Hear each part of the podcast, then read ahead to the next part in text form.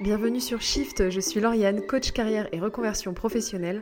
Dans ce podcast, je te partage des conseils, des astuces, des exercices et des témoignages pour passer la seconde dans ton changement de carrière sans perdre la tête. Si tu veux aller plus loin, je t'invite à découvrir mon programme d'accompagnement North Star afin de définir ensemble ta prochaine aventure professionnelle. En attendant, c'est parti pour un nouvel épisode. Hello petit scarabée doré.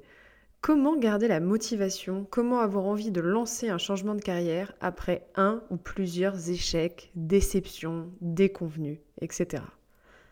Alors évidemment, on le sait tous, l'échec fait partie de la vie. On a tous vécu des échecs depuis notre plus jeune âge et c'est nul.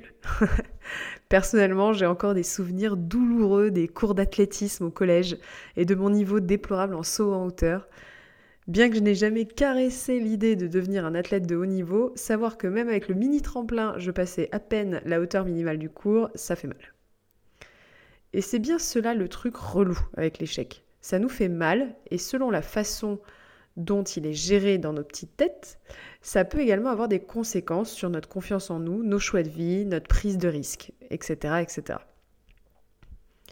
Dans le milieu pro, tous les grands P D G, tous les entrepreneurs ont probablement dû faire face à des échecs dans le passé. Certains ont abandonné leurs études, d'autres ont été rejetés lors d'entretiens d'embauche, d'autres ont été licenciés ou se sont vus refuser le financement de une ou plusieurs entreprises, mais ils n'ont jamais abandonné. Alors comment construire une telle résilience et maintenir ta motivation de trouver la carrière qui te convient après avoir eu l'impression d'échouer plusieurs fois ? Première étape, digestion. Alors déjà, on va prendre le temps de digérer ce qu'il vient de se passer. Tu viens de tenter une nouvelle voie professionnelle, encore. Et ça rate, encore.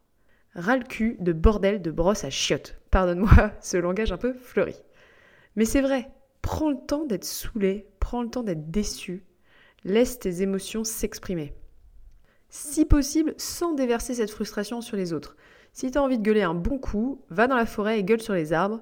Ils vont s'en remettre et en plus, ils ne peuvent pas te répondre. Mais une fois que tes émotions se sont stabilisées, c'est là où tu vas pouvoir passer à l'étape deux. Étape deux, l'acceptation.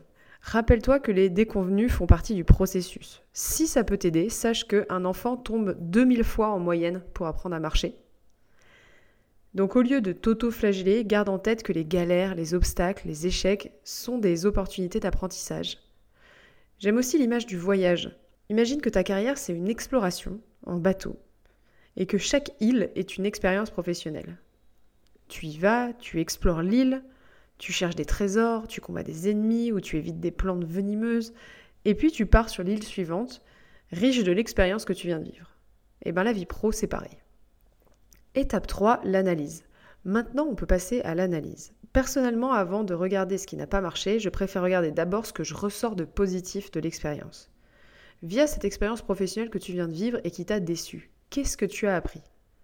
Qui as-tu rencontré que tu n'aurais pas pu rencontrer sans cette expérience ? Qu'as-tu découvert sur toi que tu ne savais pas ? Il y a obligatoirement quelque chose de positif à retirer. Je suis assez certaine du concept de « rien n'arrive jamais par hasard ». Avant le coaching, j'avais voulu me lancer dans la production et la vente de kombucha. Donc effectivement, rien à voir avec ce que je fais aujourd'hui. Mais cette expérience, ça m'a permis de savoir qu'être utile aux autres et travailler dans le service, c'était ce qui me bottait vraiment et qui me manquait dans ce projet initial. Donc une fois que tu as sorti tous ces côtés positifs de ce que tu as gagné de l'expérience, passe à la question évidente, qu'est-ce qui n'a pas marché ? Qu'est-ce que j'aurais pu faire différemment ? Étape quatre, révision de l'objectif.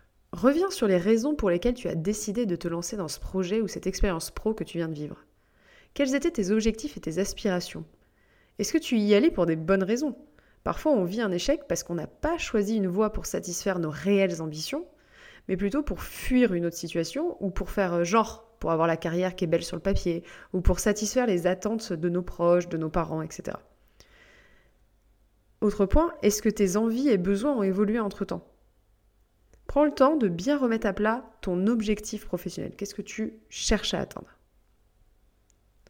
Étape cinq, positivité. Le pouvoir de l'esprit, c'est un truc de ouf. Il y a quelques temps, j'avais enregistré un épisode sur l'importance de la positivité. Et si tu réfléchis bien, t'as forcément quelqu'un dans ton entourage qui, peu importe ce qui lui arrive dans la vie, arrive à toujours voir le bon côté des choses.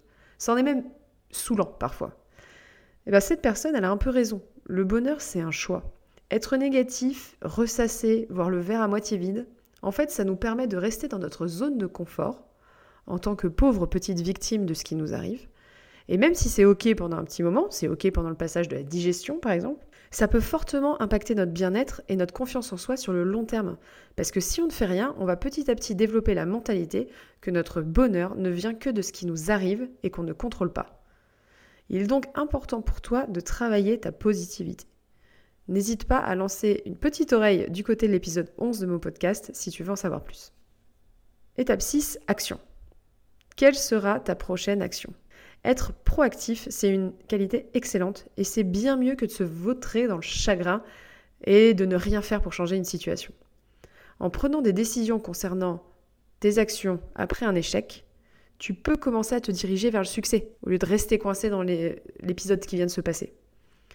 En créant ton plan d'action basé sur ce que tu viens d'apprendre et ce que tu veux atteindre, tu reprends le contrôle de la situation. De toute façon, dans la vie, il n'y a pas de DeLorean pour te ramener dans le passé et corriger ton futur. On n'a qu'une seule voie, c'est en avant. Donc autant prendre les choses en main. Ensuite, c'est le soutien.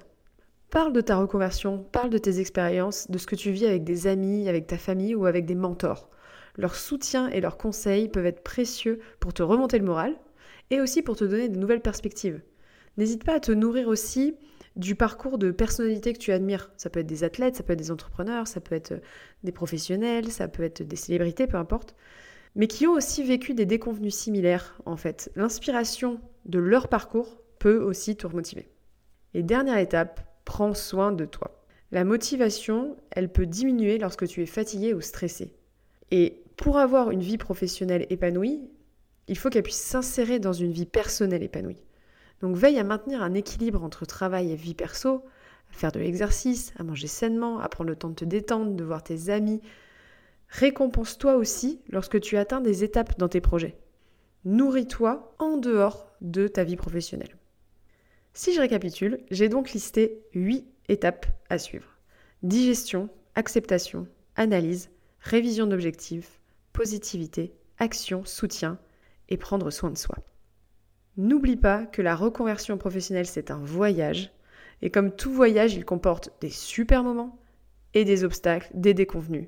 Et en plus, tout ça se construit sur ton chemin de vie personnel, qui lui-même est en constante évolution. Donc ne t'auto-flagelle pas.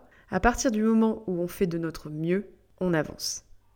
C'est tout pour aujourd'hui, j'espère que cet épisode t'a plu, merci beaucoup de m'avoir écouté. Si tu as des questions, n'hésite pas à me contacter en M P sur mon Insta arobase lauriane perrin coaching ou via mon site internet. On se retrouve la semaine prochaine, passe une très belle journée.